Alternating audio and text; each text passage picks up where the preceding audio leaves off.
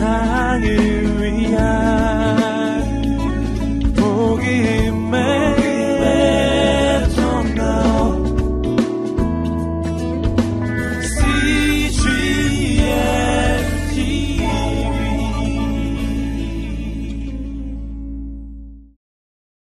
오늘 말씀은 누가복음 2장 8절부터 19절까지의 말씀입니다. 우리 같이 교독할 텐데 제가 먼저 하나님의 말씀 읽도록 하겠습니다. 한편 목자들은 바로 그 지역 들판에서 살며 밤에 양떼를 지키고 있었습니다. 나타났고 주의 영광에 그 둘러비쳐서 그들은 너무나. 천사가 말했습니다. 두려워하지 마라. 보아라. 내가 모든 백성에게 큰 기쁨이 될 좋은 소식을 너희에게 알려준다.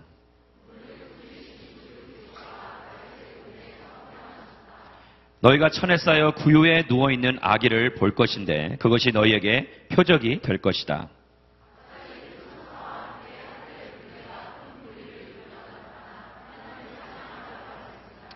지극히 높은 곳에서는 하나님께 영광이요 땅에서는 하나님의 은총을 입는 사람들에게 평화로다.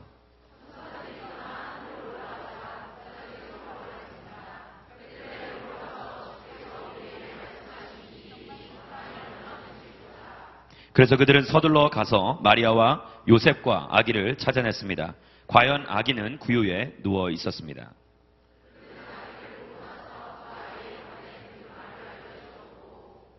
그 말을 들은 모든 사람은 목자들이 한 말에 놀랐습니다. 그러나 마리아만은 이 모든 일을 마음에 간직하고 곰곰이 되새겼습니다. 아멘. 많고 많은 스토리 가운데 이 가장 아, 많은 사람들의 이 기억에 남는 스토리가 있다면 바로 예수님의 탄생에 관한 스토리가 아닌가 생각해 봅니다. 아, 이 세계 역사상 가장 많이 알려진 탄생의 스토리의 주인공 예수님의 이야기죠.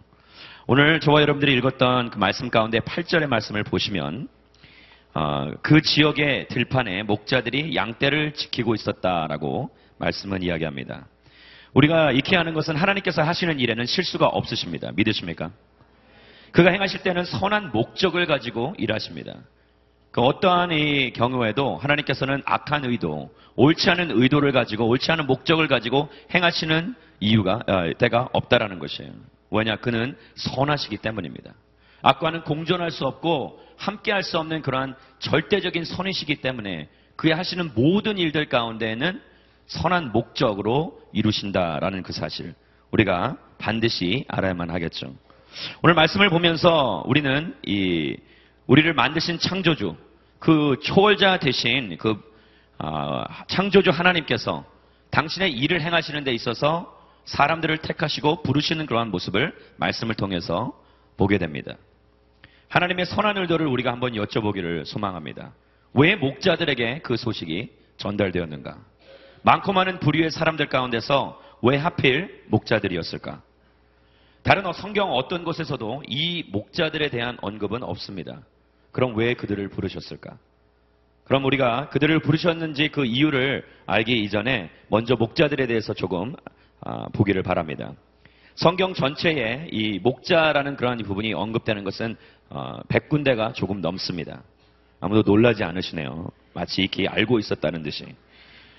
이 전원문학이라고 불리우는 그런 문학적 분류 아래 그 당시 고대 그 팔레스타인 어, 지역적 전통 속에는 이 목자라는 그러한 부류, 그러한 사람들은 좋은 성품과 그런 영적인 지도력을 보여주는 사람이었어요. 그래서 이 가- 시편의 저자도 어, 우리가 요새 이 40일 송구영신 기도회를 통하여서 우리 시편을 묵상하고 있는데 이 목자라는 표현을 종종 사용하곤 합니다. 하나님을 빗대어 선한 목자, 그는 나의 의로운 목자다라고 어, 그러한 다윗 외에 또 다른 시편 기자들도 그렇게 이야기를 하고 있죠. 어, 특별히 구약 시대에 여러분들도 알다시피 특별한 리더십들이었던 아브라함, 이삭, 모세, 다윗 그리고 아모스 등이 이 목자 출신이었다라는 것 여러분 우리는 익히 알고 있죠. 그리고 무엇보다도 이스라엘의 모든 왕들에게 이런 목자라는 그러한 타이틀, 이런 명칭이 주어졌던 것입니다. 아, 이 그런 목자가 도대체 왜 그렇게 특별한 존재인가? 이 보편적이고 그 당시 유목 민족이었던 히브리 사람들에게 왜 이 목자라는 것이 어, 특별하게 와닿았던 것일까? 그들은 항상 밤에 깨어 있었기 때문이 아닌가 생각해 봅니다. 말씀을 보시면은 이 8절 말씀에 밤에 양떼를 지키고 있었다라고 이야기합니다. 낮과 밤을 가리지 않고 자신이 돌보는 그 양떼들을 위하여 언제든지 아낌없이 목숨을 내어줄 수 있는 그러한 상황. 그런 헌신적 모습들이 당시 목자라는 그런 명칭 아래 주어졌던 것처럼 아, 그러한 이 목자의 중요성에 대해서 다시 한번 말씀은 이 언급하고 있는 것이죠. 자신들에게 주어지는 것을 이 무엇인지 잘 알고 책임을 질 줄 아는 인생들. 하나님께서는 그런 사람들을 통해 역사하십니다. 할렐루야. 오늘 이 밤에 우리 가운데 하나님께서 우리에게 주어진 것을 잘 살피고 또 책임을 질 줄 아는 인생, 인생들. 무엇이 내가 행해야 할 바고 마땅히 이, 치러야 할 바고 이루어야 할 것인지를 명확하게 알고 있는 인생들을 통하여 하나님께서는 놀랍게 그들을 통하여 일하고자 하시는 것입니다. 무엇보다도 항상 깨어 있다라는 것, 밤에 깨어 있다라는 것. 그렇다고 낮에는 졸고 있나? 그것도 아니죠.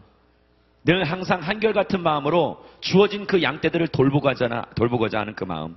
이 시대에 어쩌면 영적으로 깨어있는 자들을 하나님께서 찾으시는 그러한 그의 말씀처럼 오늘도 우리에게 그러한 동일한 그런 영적인 긴장감을 가지고 깨어있어라라고 말씀을 통해 요구하고 계신 것입니다.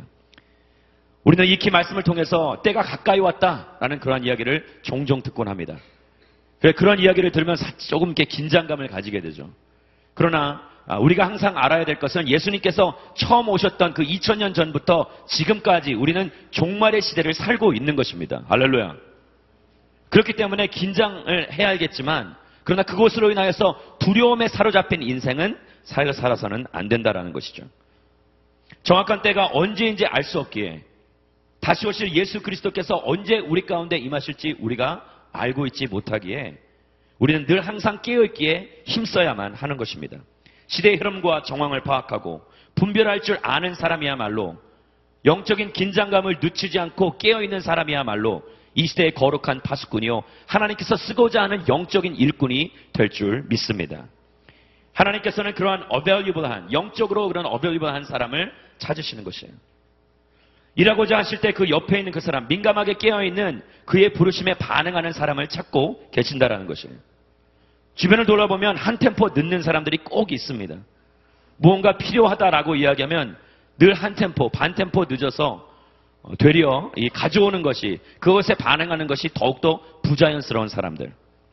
열매도 제철에 맺는 열매가 더 좋은 법입니다. 너무 일찍 피어도 너무 늦게 피어도 정작 쓰이고자 하실 때에 쓰임 받지 못할 때가 있다라는 거예요. 농부가 제철에 과수원에 그 열매를 수확하려 왔을 때 제철에 열매를 맺지 못하는 그러한 나무는 거들떠보지 않는 법입니다.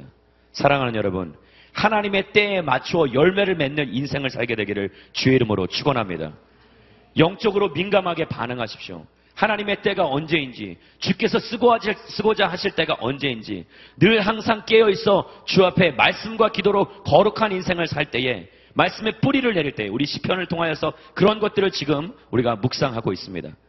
이 시편에 있는 나오는 모든 기자들이 이야기하는 것은 동일한 것이에요. 말씀의 뿌리를 내려라. 우리 같이 한번 따라 보겠습니다. 말씀의 뿌리를 내려라.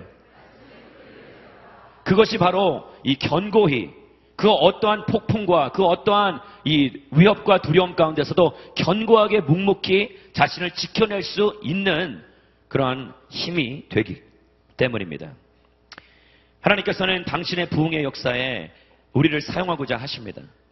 그러나 너무 늦게 반응한다면 그 부흥의 역사에 가장 핵심에 내가 서 있는 것이 아니라 주변 번두리, 변두리에 예, 어정쩡하게 서 있을 수밖에 없다라는 것이에요. 저는 하나님의 놀라운 부흥의 역사가 이 땅 가운데 임할 때에 여기 모인 하나님을 사랑하는 당신의 백성들이 그 부흥의 핵심 가운데 놓이게 되기를 주의 이름으로 축원합니다. 부흥의 변두리에 있지 않게 되기를 소망합니다. 어정쩡하게 서 있다가 뭐지? 무슨 일이 있었지? 라고 다시 한번 되묻지 않게 되기를 소망합니다.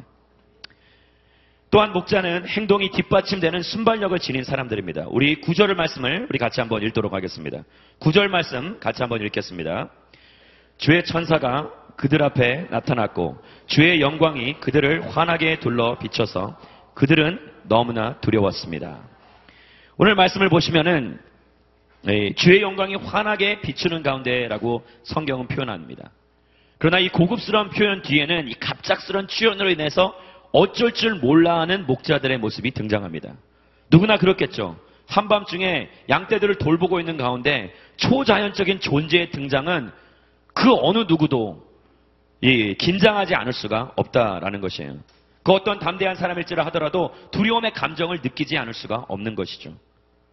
그럼 여기서 또한 그런 감정에 멈춰 있는 감정에 그냥 얽매여 있는 목자들이 아니라 실질적으로 그 틀을 깨고 그러 나오는 목자들을 우리가 발견하기를 소망합니다. 15절과 16절 두 구절을 같이 한번 한 목소리로 읽겠습니다. 시작. 전사들이 떠나 베들레헴으로 가서 주께서 우리에게 말씀하신 이 일이 정말 일어났는지 보자. 끊이지 않는 위험 속에 언제 일어날지 모르는 그런 예측 불허의 상황 가운데 우리는 늘 깨어 있고 상황에 민첩하게 반응할 수 있는 순발력을 지닌 사람들이 되어야 하는 것입니다. 누군가를 보호해야 한다면 그런 책임감이 그 사람을 변화시킬 수 있듯이 어떻게 보면 그 목자가 그렇게 책임감 있고 순발력 있는 모습을 말씀 가운데 보여주게 된 것은 평상시 평상시 그 양떼들을 돌보고 민첩하게 또 순발력 있게 반응하는 모습을 늘 항상 몸에 그러한 것들이 배어 있었기 때문이 아닌가 생각해 봅니다. 양떼를 지키는 목자들은 책임감과 사명 의식이 있는 사람들입니다. 자신의 양떼를 아끼고 자녀처럼 여기며 목숨처럼 지키는 것. 자신의 몸으로 그래서 출입구를 막고 밤에는 그 잠을 청할 정도로 그렇게 아끼고 사랑하였던 것이에요. 어쩌면 이 시대가 그렇게 목말라 하는 그러한 부류의 사람들이 오늘날 이 성경이 이야기하고 있는 이런 목자들이 아닌가 생각해 봅니다. 자신의 것을 헌신하고 지켜야 할 것들을 목숨을 다해 생명을 다해 지키는 사람들. 책임과 의무를 다해 성실하게 마땅히 해야 할 바를 이행하는 사람들. 그러나 어쩌면 이 시대의 사람들은 늘 자신의 것만 지키기에 급급한 인생들. 지극히 이기주의적이고 지극히 자기중심적이어서 다른 이들을 돌아보질 그러한 겨를이 없고 영적인 여유가 없는 사람들. 어쩌면 그러한 이 이기적인 사회적인 풍토에서 벗어나 헌신적인 사랑으로 보듬어 안고 안아주는 사람들을 이 시대는 갈급해하고 있지 않나 생각해 봅니다. 저는 오늘 믿는 이들의 삶이 이렇게 승화되기를 주의 이름으로 축원합니다. 변화되어야 합니다. 어쩌면 이 온누리교회 이 대학청년부 이 대청이 이번 이 크리스마스 시즌에 연말 시즌에 사랑을 주고받고 서로 가까운 지인들과 함께 공유하고 나누기보다는 믿지 않는 사람들 그리고 예수 그리스도의 그 근원적인 사랑을 본질적인 그 사랑을 이해하지 못하고 알지 못하는 그들에게 다가가는 이유가 바로 거기에 있는 것이에요. 저도 내일이면 이제 어, 이 강원도로 또 이 전라도로 또 우리 경상남도로 이렇게 라운딩을 돌아야 되는데 어떻게 할지 모르겠어요. 하나님께서 친히 운전대를 붙잡아 주시고 저는 잠깐 눈을 감았다 떠니까 합천에 가 있고 영광에 가 있고 그런 놀라운 역사가 있게 되기를 바라지만 그건 단지 유행일 뿐이라고 생각합니다. 아, 이 시즌이 그렇게 귀한 것이에요. 하나님의 그 사랑을 아는 사람들, 벅찬 감동과 감격이 있는 사람들, 하나님의 은혜를 인식하고 깨달는 사람들만이 그것을 나누어 줄 수 있는 것입니다. 마지막으로 목자는 사회적으로 낮은 신분의 사람들이었습니다. 그 지역의 목자들이라고 이야기하는 것은 베들레헴의 목자였다. 시골의 어떤 조그만 동네, 변두리의 그 조그만 동네에서 양을 치고 있었던 그다지 특별한 것이 없는 사람들에게 아, 하나님께서는 나타나신 것이에요.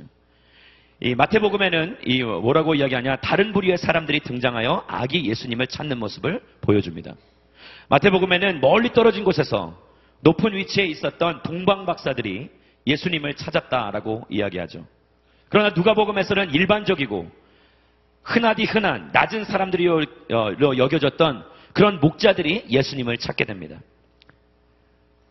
즉 예수 그리스도께서 이 땅 가운데 오신 것은 부유하고 높은 계층의 사람들, 권력 계층의 사람들을 위해서만 오신 것이 아니라 낮고 낮은 그러한 어, 우리의 사람들을 위해서 또한 이 땅 가운데 오셨다라는 것은 말씀을 암시 말씀이 암시하고 있다라는 것이에요.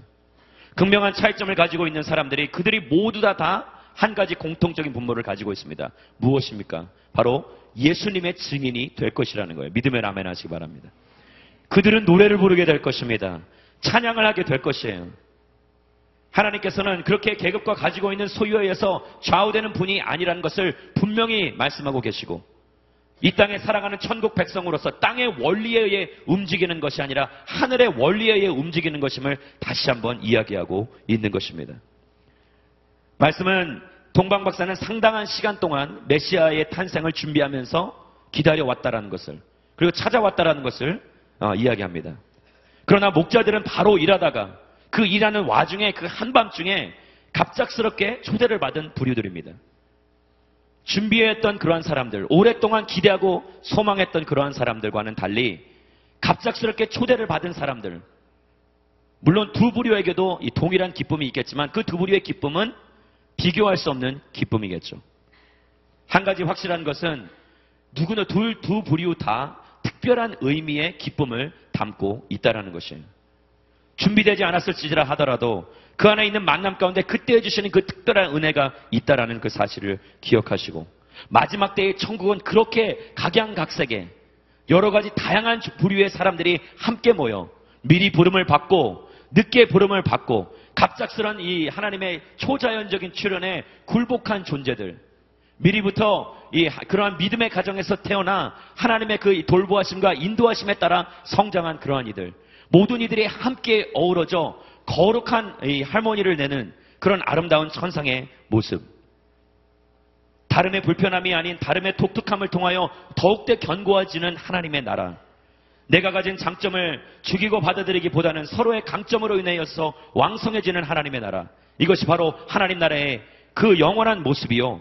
그리고 영적 성숙의 그런 완성체의 모습이 아닌가 생각해 봅니다.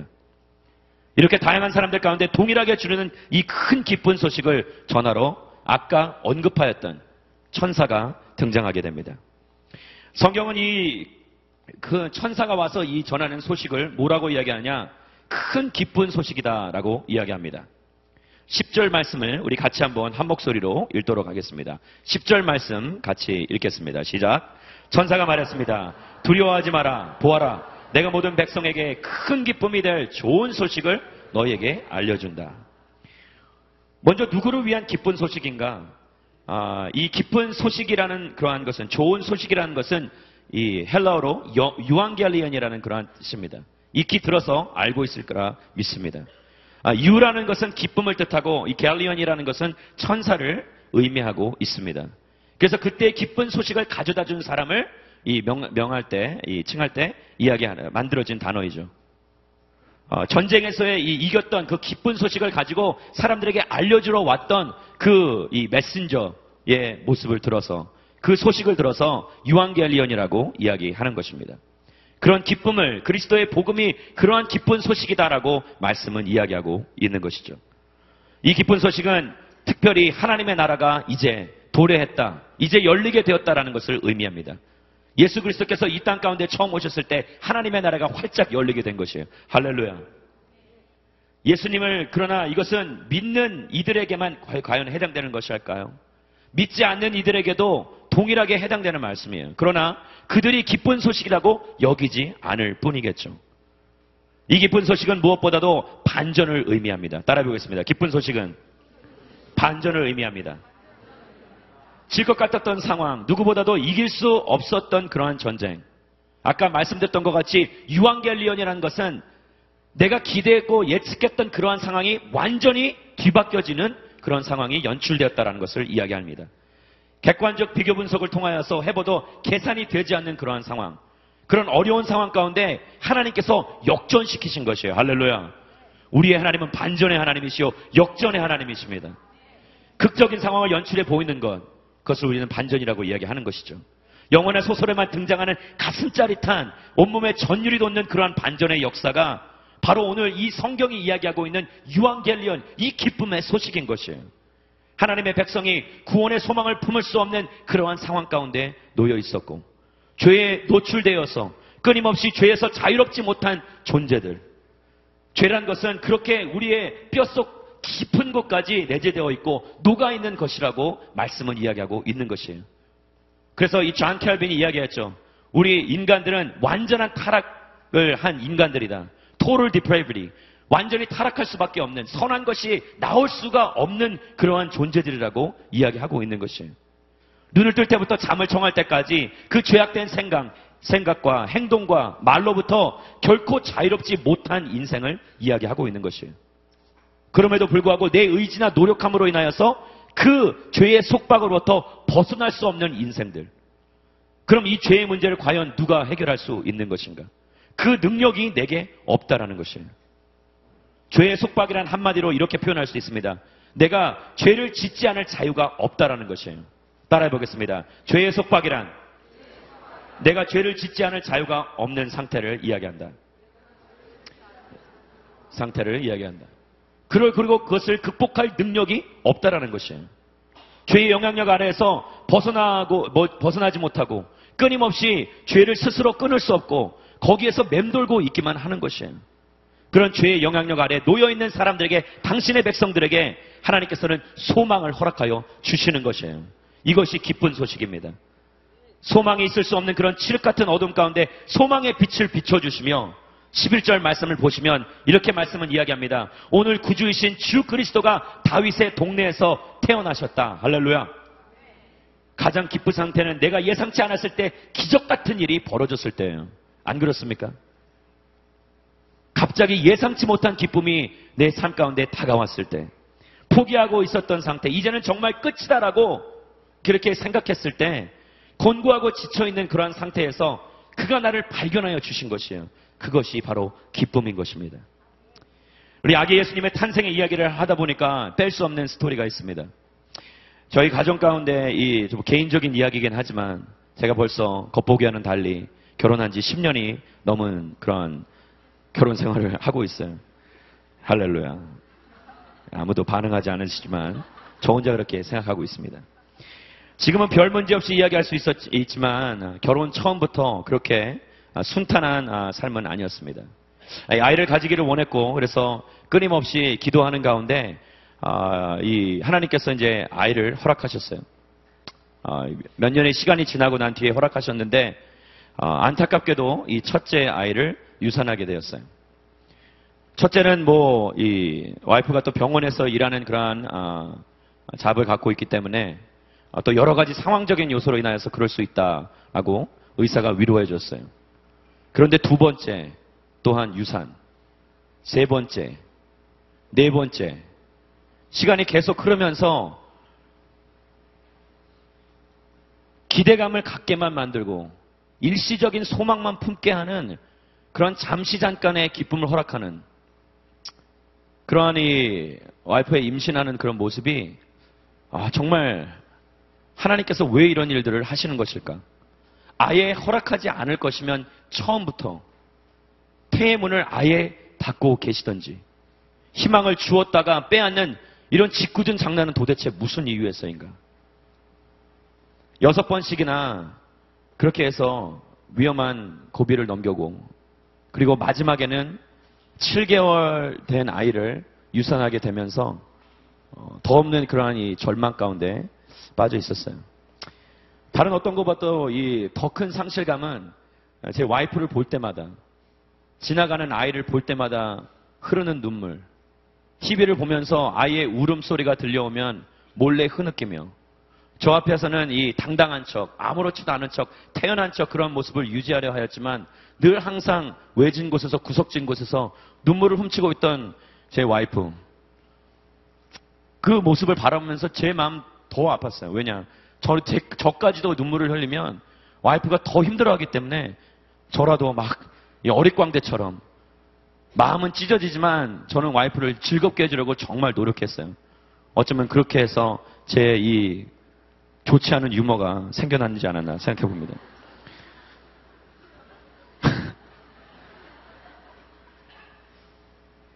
그런데 그런 상황 가운데서 하나님께서 허락하신 거예요. 그게 바로 저는 인생의 반전이다라고 여겼습니다. 될지 않을 것 같았고 의사도 정말 권장하고 다른 방법을 입양을 차라리 생각하는 것이 않지 않을까. 입양을 또 고려해 보았어요. 그랬더니 웬일 웬걸 드는 비용이 만만치가 않은 것이에요. 제가 가진 그런 이 경제적인 그런 조건으로서는 감당하지 못할 수준. 너무 마음이 아프고 어려웠어요. 그런데 하나님께서 허락하신 그런 상 순간 가운데 10개월이라는 시간이 지났어요. 근데 그 10개월이라는 시간이 정말 누구보다도 가슴 졸였던 시간이었던 것 같아요. 차마 이 표현은 못하고 내색은 못하였지만 그 10개월의 기간 동안에 혹시 행여나 무슨 일이 있을까? 어떤 일이 있지 않을까? 7은 완전 숫자라 그러는데 이 여기서 그냥 이 하나님께서 무언가를 이루고자 하시는 것이 아닐까? 기대감 또는 또 한편으로는 그렇지 뭐 그러면 그렇겠지 뭐 그런 생각도 가지면서 늘 항상 이 마음이 왔다 갔다 하며 졸인 그러한 이 마음을 졸이는 그런 마음을 가지고 10개월을 보냈어요. 그런데 마지막 그 아이가 태어났을 때 얼마나 기뻤던지 평상시에 정말 침착하고 순진했던 제가 얌전한 제가 방송국에다 전화를 걸고 왜 걸었는지 모르겠어요. 그냥 방송국에다 전화를 걸고 그냥 누군가는 나누고 싶었어요. 그래서 태어났다! 하고 마치 유리가를 외치면서 이 목욕탕을 뛰쳐나갔던 사람처럼 저 또한 그렇게 누군가에게 그것을 나누고 싶어 했던 그러한 이 극적인 감동이 있었던 것이죠. 사랑하는 여러분, 구원은 그래서 값진 것입니다. 흔하디 흔하지 하는 것이 아니요. 우리가 생각지 못했던, 예기치 못했던 하나님이 주시는 그 절대적인 기쁨의 선물이라는 것이에요. 할렐루야. 이 땅에 그 어떤 것도 아무리 가치가 있는 것이라고 아무리 휘황찬란한 보석일지라 하더라도 그 하나님의 걸작품인 하나님께서 창세전부터 미리 계획하시고 준비하신 하나님께서 계획하시고 성자 하나님께서 그것을 이루시고 성령 하나님께서 그것을 믿게 해주신 그 원대한 구원의 그 계획은 이루 말할 수 없는 말로 표현할 수 없는 하나님만이 주실 수 있는 고유의 선물이요 그만이 주실 수 있는 절대적인 기쁨인 것입니다. 할렐루야. The absolute joy of God. 하나님께서만이 주실 수 있는 그 어떤 것과도 비교할 수 없는 상대적이 아니라 그 절대적인 그 기쁨. 크리스마스는 다른 어떤 것을 기뻐하고 즐거워하는 것이 아니라 절대적인 기쁨, 비교할 수 없고 항거할 수 없고 감히 흉내낼 수 없는 그 절대적인 기쁨 가운데 즐거워하며 하나님을 찬양하는 그러한 날인 것이에요. 할렐루야. 여러분들 가운데 이 크리스마스의 본질이, 이 기쁨이, 이 즐거움이 온전히 회복되기를 주의 이름으로 축원합니다. 흔하디 흔한 것이 아닙니다. 날마다 매해마다 돌아오는 매번 위던던하게 반복되는 그러한 값싼 크리스마스가 아니라는 것이에요. 추리를 만들까 말까, 데코레이션을 할까 말까, 장식을 할까 말까, 그런 값싼 이 크리스마스가 아니라 그 어떤 것과도 비교할 수 없고 견줄 수 없는 값을 치를 수 없는 그 절대적인 그 기쁨의 크리스마스. 아, 그 생각만 해도 이 벅찬 감동이 있고 온몸에 전율이 흐릅니다. 사랑하는 여러분, 이 기쁜 소식이 이 크리스마스가 여러분들에게 더욱더 특별하게 올해에는 다가오게 되기를 주의 이름으로 축원합니다. 혼자 흥분해 소리 질러서 죄송합니다. 중요한 것은 이 기쁜 소식은 한 번만이 아니라 계속해서 나를 만족시킨다라는 거예요. 따라해 봅시다. 이 기쁜 소식은 한 번만이 아니라 계속해서 나를 만족시킵니다. 세속적인 기쁜 소식의 특징은 일시적이라는 것입니다. 잠시 잠깐 지나는 것이에요. 스쳐 지나가면 끝입니다. 안개와도 같은 것이고 모래성과도 같은 것이에요. 순간적인 것이죠. 시간이 지나면 모두가 그 의미를 잃어버리게 되어 있는 것이에요. 제가 이 처음 운전면허를 따고 제가 처음 운전했던 차가 89년형 현대 엑셀입니다.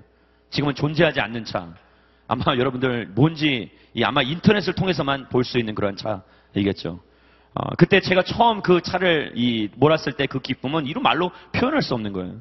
걸어다니던 인생이 차를 타게 되자 여러분 인생이 모든 것이 다 관점이 뒤바뀌기 시작했어요. 시야가 넓어지고 할렐루야 축 처졌던 어깨가 활짝 펴지며 당당해지는 것이에요.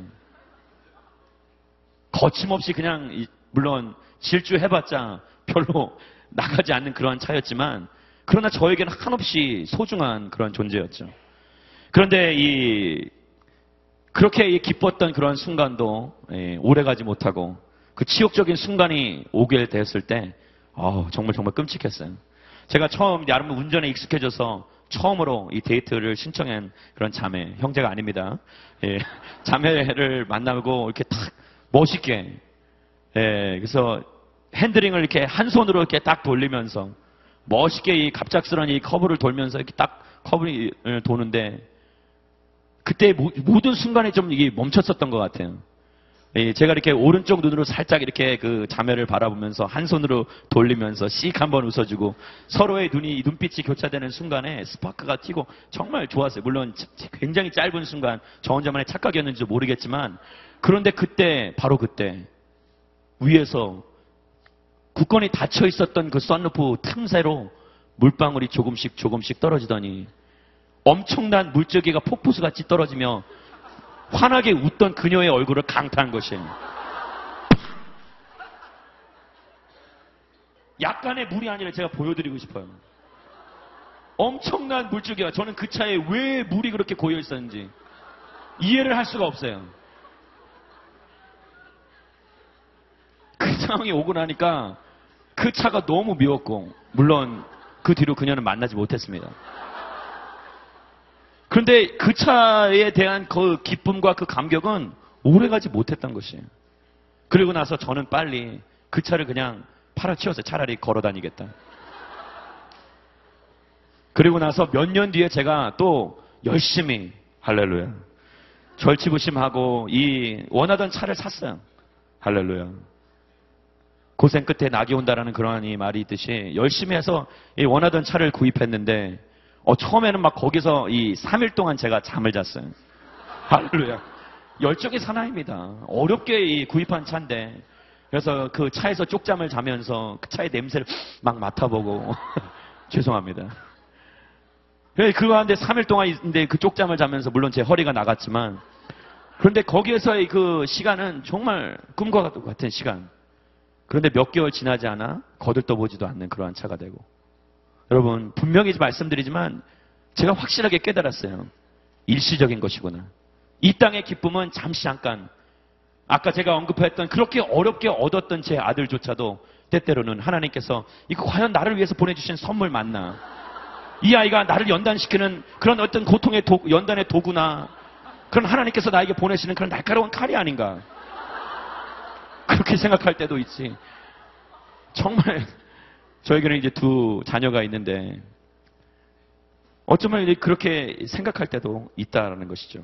사랑하는 여러분, 이 땅의 그 어떤 것도 유한결리온 하나님의 말씀이 이야기하고 있는 이 참된 기쁜 소식과는 비교도 할 수 없는 것이에요. 믿으면 아멘 하시기 바랍니다.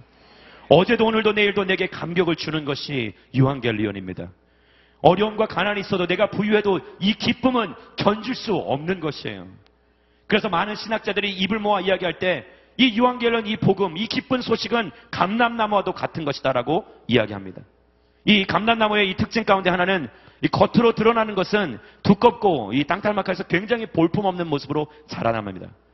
그러나 이 베베꼬이 모양으로 가까이 가면 굉장히 disgusting looking, 막 이상해요. 나무가 좀 이렇게 막 베베 꼬여 있고. 그런데 또 하나의 특징은 겉으로 드러나는 부분이 그렇게 말라 비틀어지고 볼품이 없을지라 하더라도 그 나무는 여전히 강하다는 것이에요. 왜? 그 나무의 특징은 겉으로 드러나는 것에 있지 아니하고 뿌리에 있기 때문입니다. 할렐루야. 그래서 그 나무가 아무리 썩은 상태에 있을지라 하더라도 다시 되살아날, 되살아날 수 있는 그 이유는 견고하게 깊이 뿌리를 내리고 있는 그 뿌리 때문이에요. 기쁨의 특징이 바로 이런 것입니다. 이 기쁨, 이 구원의 기쁨은 마치 이 견고한 뿌리처럼 깊숙이 땅속 깊숙이 파고드는 이 뿌리처럼 이 구원의 기쁨, 이 유한결리언, 이 기쁜 소식, 이 복음은 그렇게 내 안에 뿌리를 내리고 있는 것이에요. 상황이 어려워지고 내 삶 가운데서 이 어려움이 닥치고 폭풍이 몰아치고 인생에 견디기 있는 그러한 어려움의 순간들이 다가올지라 하더라도 겉은 말라 비틀어지고 열매를 맺을 수 없고 초라해 보일지라 하더라도 다시 회복할 수 있고 다시 일어설 수 있는 그 힘은 오늘 아까 말씀드렸던 것처럼 감남나무처럼 깊게 깊숙이 땅속으로 파고들고 있는 그 구원의 기쁨, 그 유한결론의 뿌리가 내게 있기 때문인 것입니다. 할렐루야.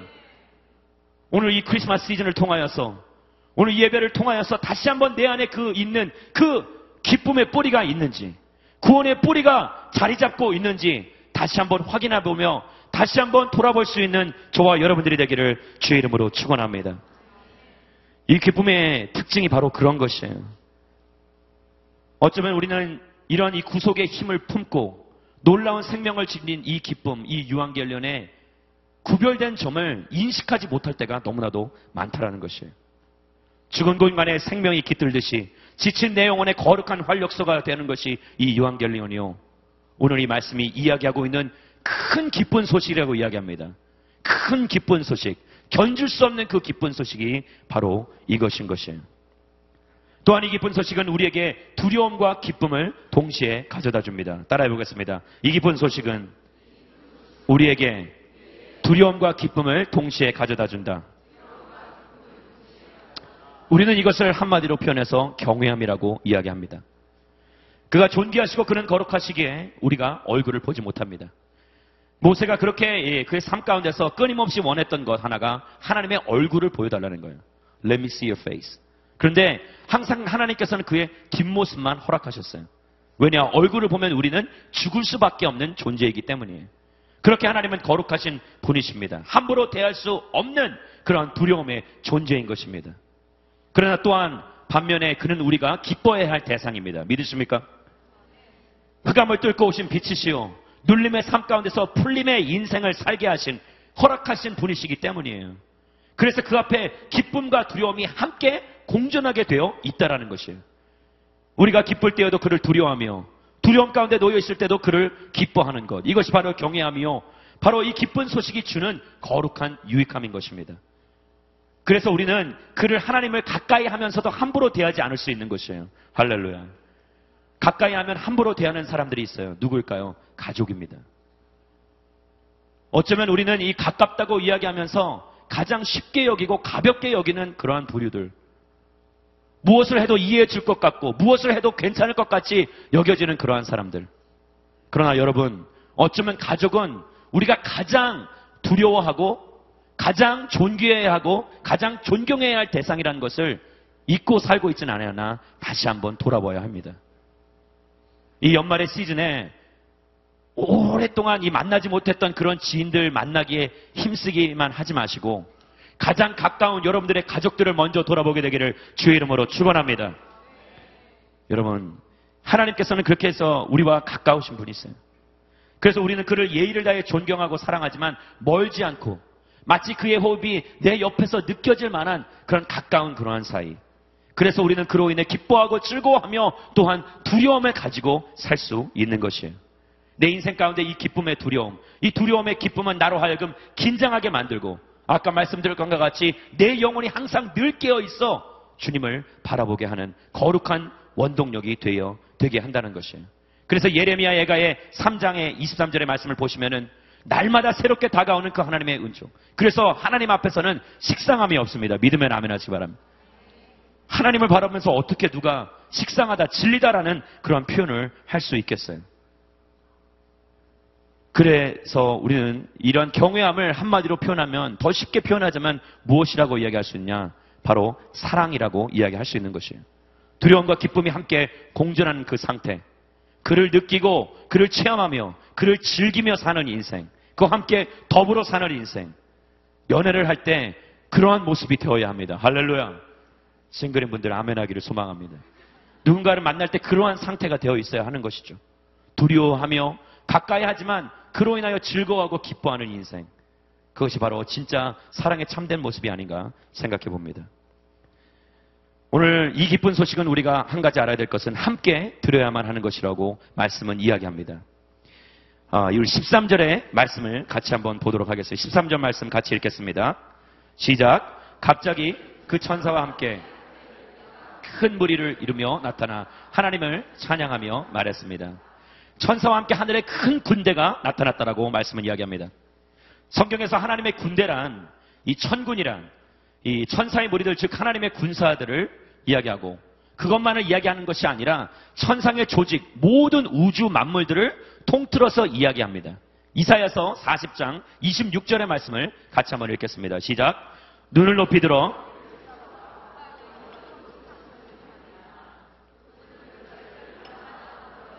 그것들을 각각 이름대로 부르신다. 그분의 능력은 크시고 힘은 강하시니 하다도 빠지지 않고 부르신다. 이 천군, 즉 하나님의 군대가 바로 다른 것이 아니라 천상의 집합체를 이루고 있다라는 것이에요. 그것을 포함하고 있다라는 것이에요. 그래서 이 모든 것들이 하나님의 원하심과 그의 거룩한 목적에 충성을 다하는 것입니다. 이 모든 존재들이 하나님의 영광을 위험에, 아, 위에 나타내고 자신들을 드러내고 나타낸다라는 것이에요. 또한 이 하나님의 군대, 즉 이 천상의 집합제들이 하나님을 경배하고 하나님의 그이 거룩한 메신저로서 이 희망의 메시지를, 소망의 메시지를 온 세상에 전하게 되어 있다라는 것이에요. 할렐루야. 그래서 바로 이 장면이 14절 말씀 가운데서 이 한 구절 가운데서 나오게 되어 있어요. 14절 말씀을 같이 한번 읽겠습니다. 시작. 지극히 높은 곳에서는 하나님께 영광이요. 땅에서는 하나님의 은총을 입는 사람들에게 평화로다. 여러분 이 장면이 바로 우리에게 마땅히 우리가 행해야 할 바를 가르치고 있는 것입니다. 이 그림을 우리의 삶 가운데 영적인 그림을 그리며 나아갈 때 함께 높, 이, 이 하나님을 이 찬양하는 이 거룩한 노래를 부르며 이 천사들의 노래를 부르며 천군들의 노래를 부르며 천상의 집합제들의 노래를 부르며 우리가 함께 나아갈 때 우리 또한 천군이 되는 것이에요. 예수님을 증거하고 따르는 데는 거룩한 증인들이 필요합니다. 할렐루야. 여러 사람들이 맞다고 함께 입을 모아 이야기할 때 우리는 힘이 나게 되어 있는 것이에요. 신앙의 생활이 혼자 하는 것이 아님을 우리는 익히 들어서 알고 있습니다. 그래서 우리가 수많은 사람들이 함께 증거할 때 기분만이 좋아지는 것이 아니라 거기에 결집된 강한 능력이 나타나게 되어 있다라는 것이에요. 할렐루야. 그래서 늘 성경은 이야기합니다. 두세 사람이 내 이름으로 모인 곳에 나도 너희와 함께 있겠다고 말씀하시는 것이에요. 함께 우리가 마음을 모아 연합하여 기도하며 나아갈 때, 부르짖으며 나아갈 때, 하나님의 거룩한 목적을 위해 쓰임받기 위해 소망하는 강력한 도구가 되기 위해 이 간절히 소망하는 우리들이 된다면, 우리를 통해서 하나님이 원하고자 뜻하고자 하시는 일들이 일어나게 되어 있다라는 것이에요. 할렐루야. 하나님의 구원 계획에 우리가 그 파트를 맡을 수 있는 거룩한 천군들이 되기를 주의 이름으로 축원합니다. 빠질 수 없는 중요한 사람이 되어야만 한다는 것이에요. 천군은 정의 부대입니다. 그들이 나타나면 반드시 이기게 되어 있어요. 할렐루야. 마치 군대로 용어로 따지자면 그들은 특수부대입니다.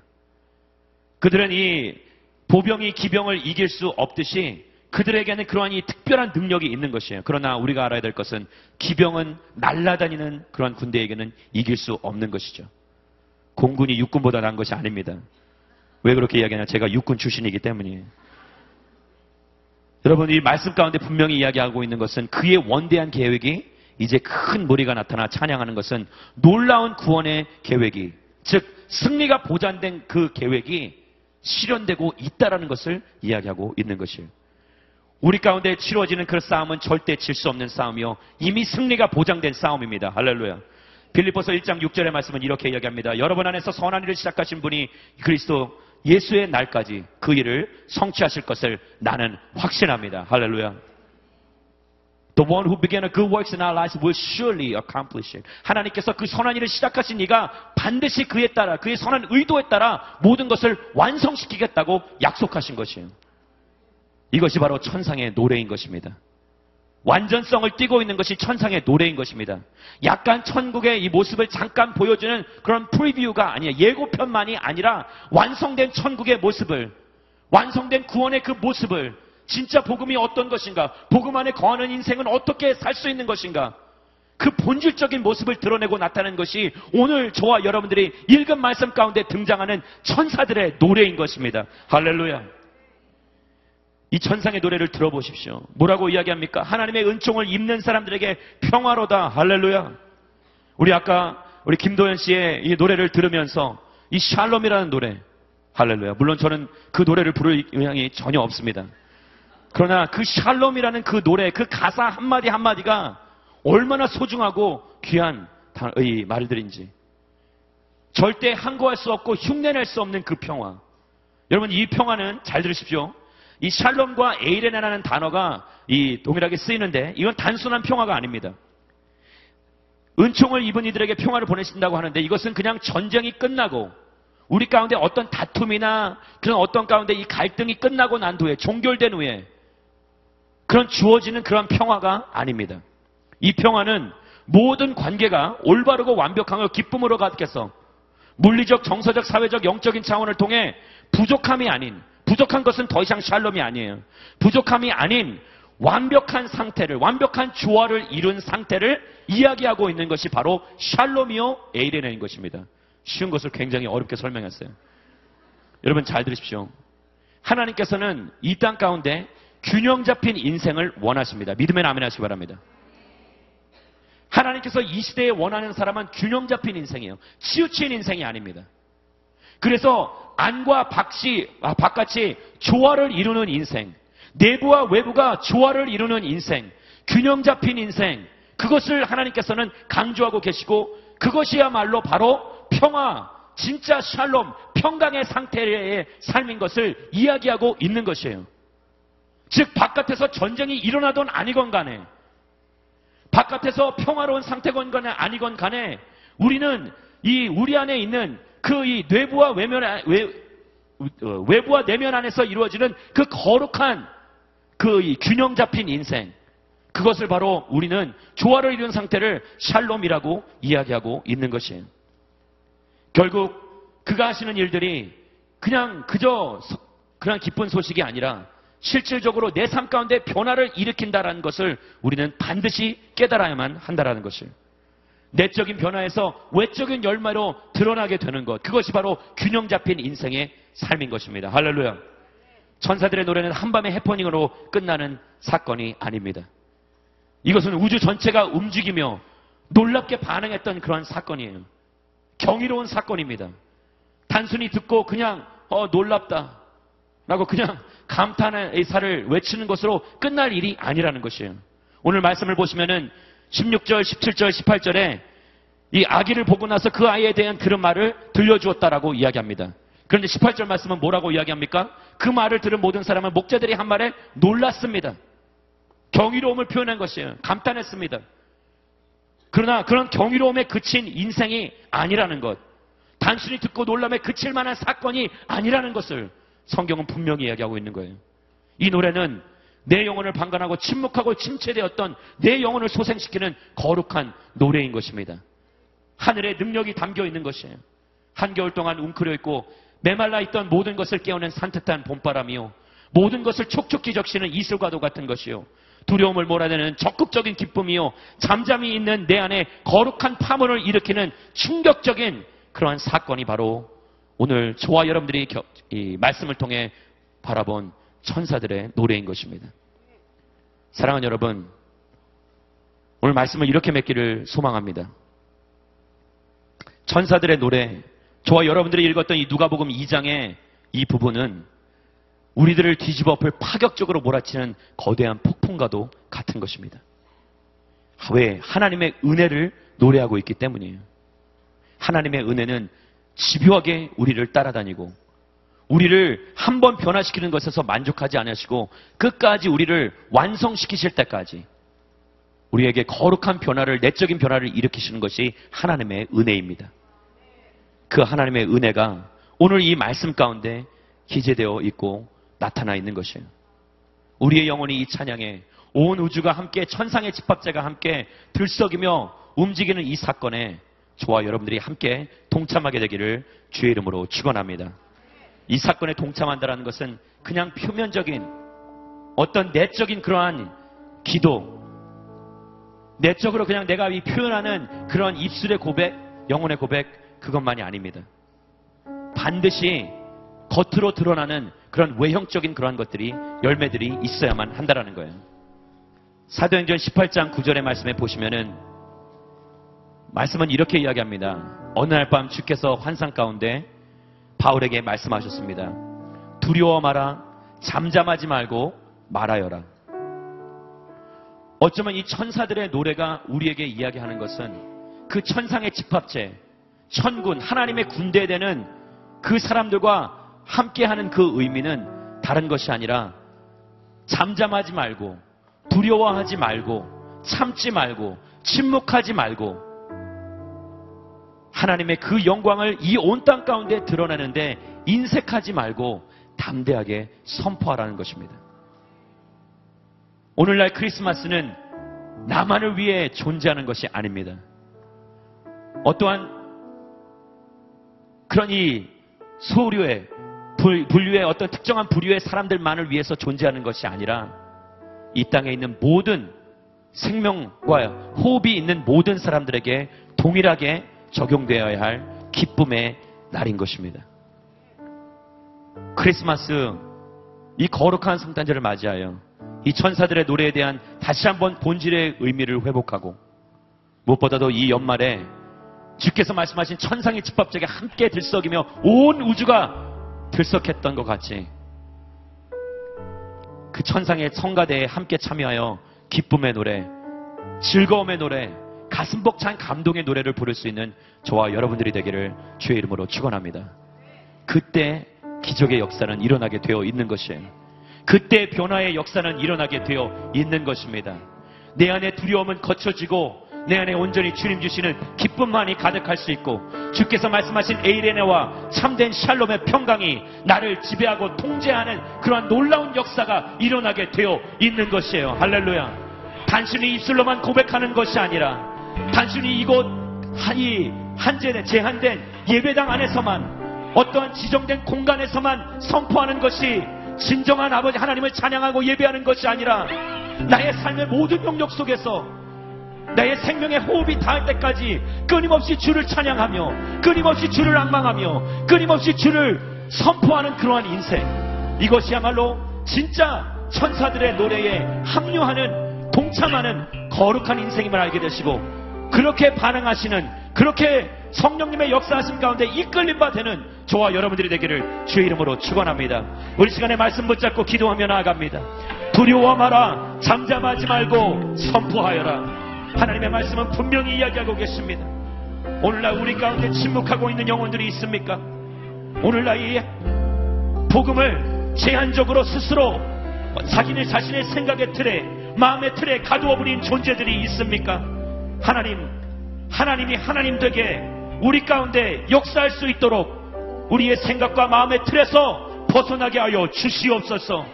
하나님, 내 안에 있는 아버지 하나님 그 잠잠에 있는 침묵하고 있는 입을 다물고 가만히 지키고 있는 내 안에 거룩한 파문을 줄 수 있는 그 파격적인 기쁨의 소식을 우리가 깨닫고 알게 하여 주시옵소서. 오늘 이 시간에 아버지 하나님 우리가 그렇게 한마음 한뜻 되어 기도하며 나아갈 때 크리스마스의 본질이 근원적인 의미가 다시 한번 회복되게 하시고 주의 이름을 높이는 우리가 되게 하여 주시옵소서. 그렇게 소망하시고 꿈꾸시는 분들마다 주여 한번 부르짖고 통성으로 기도하며 나아갑니다. 주여! 주님 아버지 하나님 이렇게 주시옵소서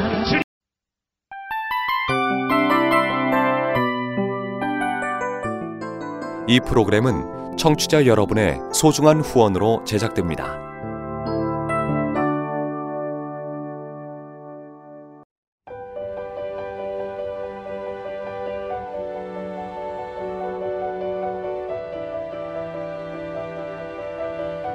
세상에는 수많은 교회들이 있지만 더 깊이 있는 말씀 강해를 찾기 위해 크기로만 교회를 선정하지 않습니다.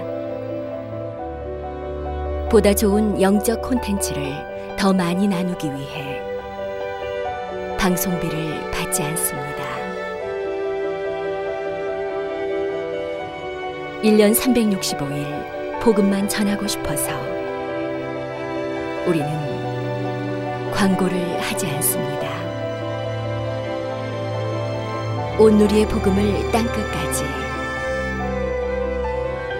CGN TV와 함께 땅끝 성교사가 되주세요